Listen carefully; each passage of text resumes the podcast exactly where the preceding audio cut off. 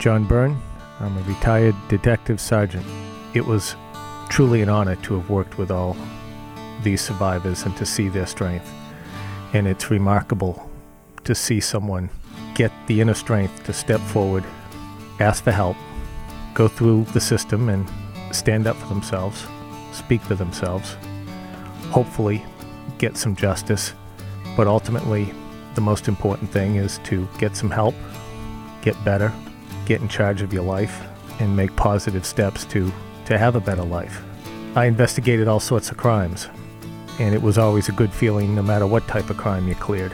But after the years go by, the bank robberies, the drug cases, the property crimes, those are forgotten about. Um, recently, I bumped into a survivor, a girl I helped many years ago, and we stood there in the aisle of the store, and, and she told me that she was happy. She's got a child, she's got a decent job, a good life, and insisted on giving me a, a sincere thank you and a hug right there in the middle of the store aisle. You know, that's, that's a lasting honor.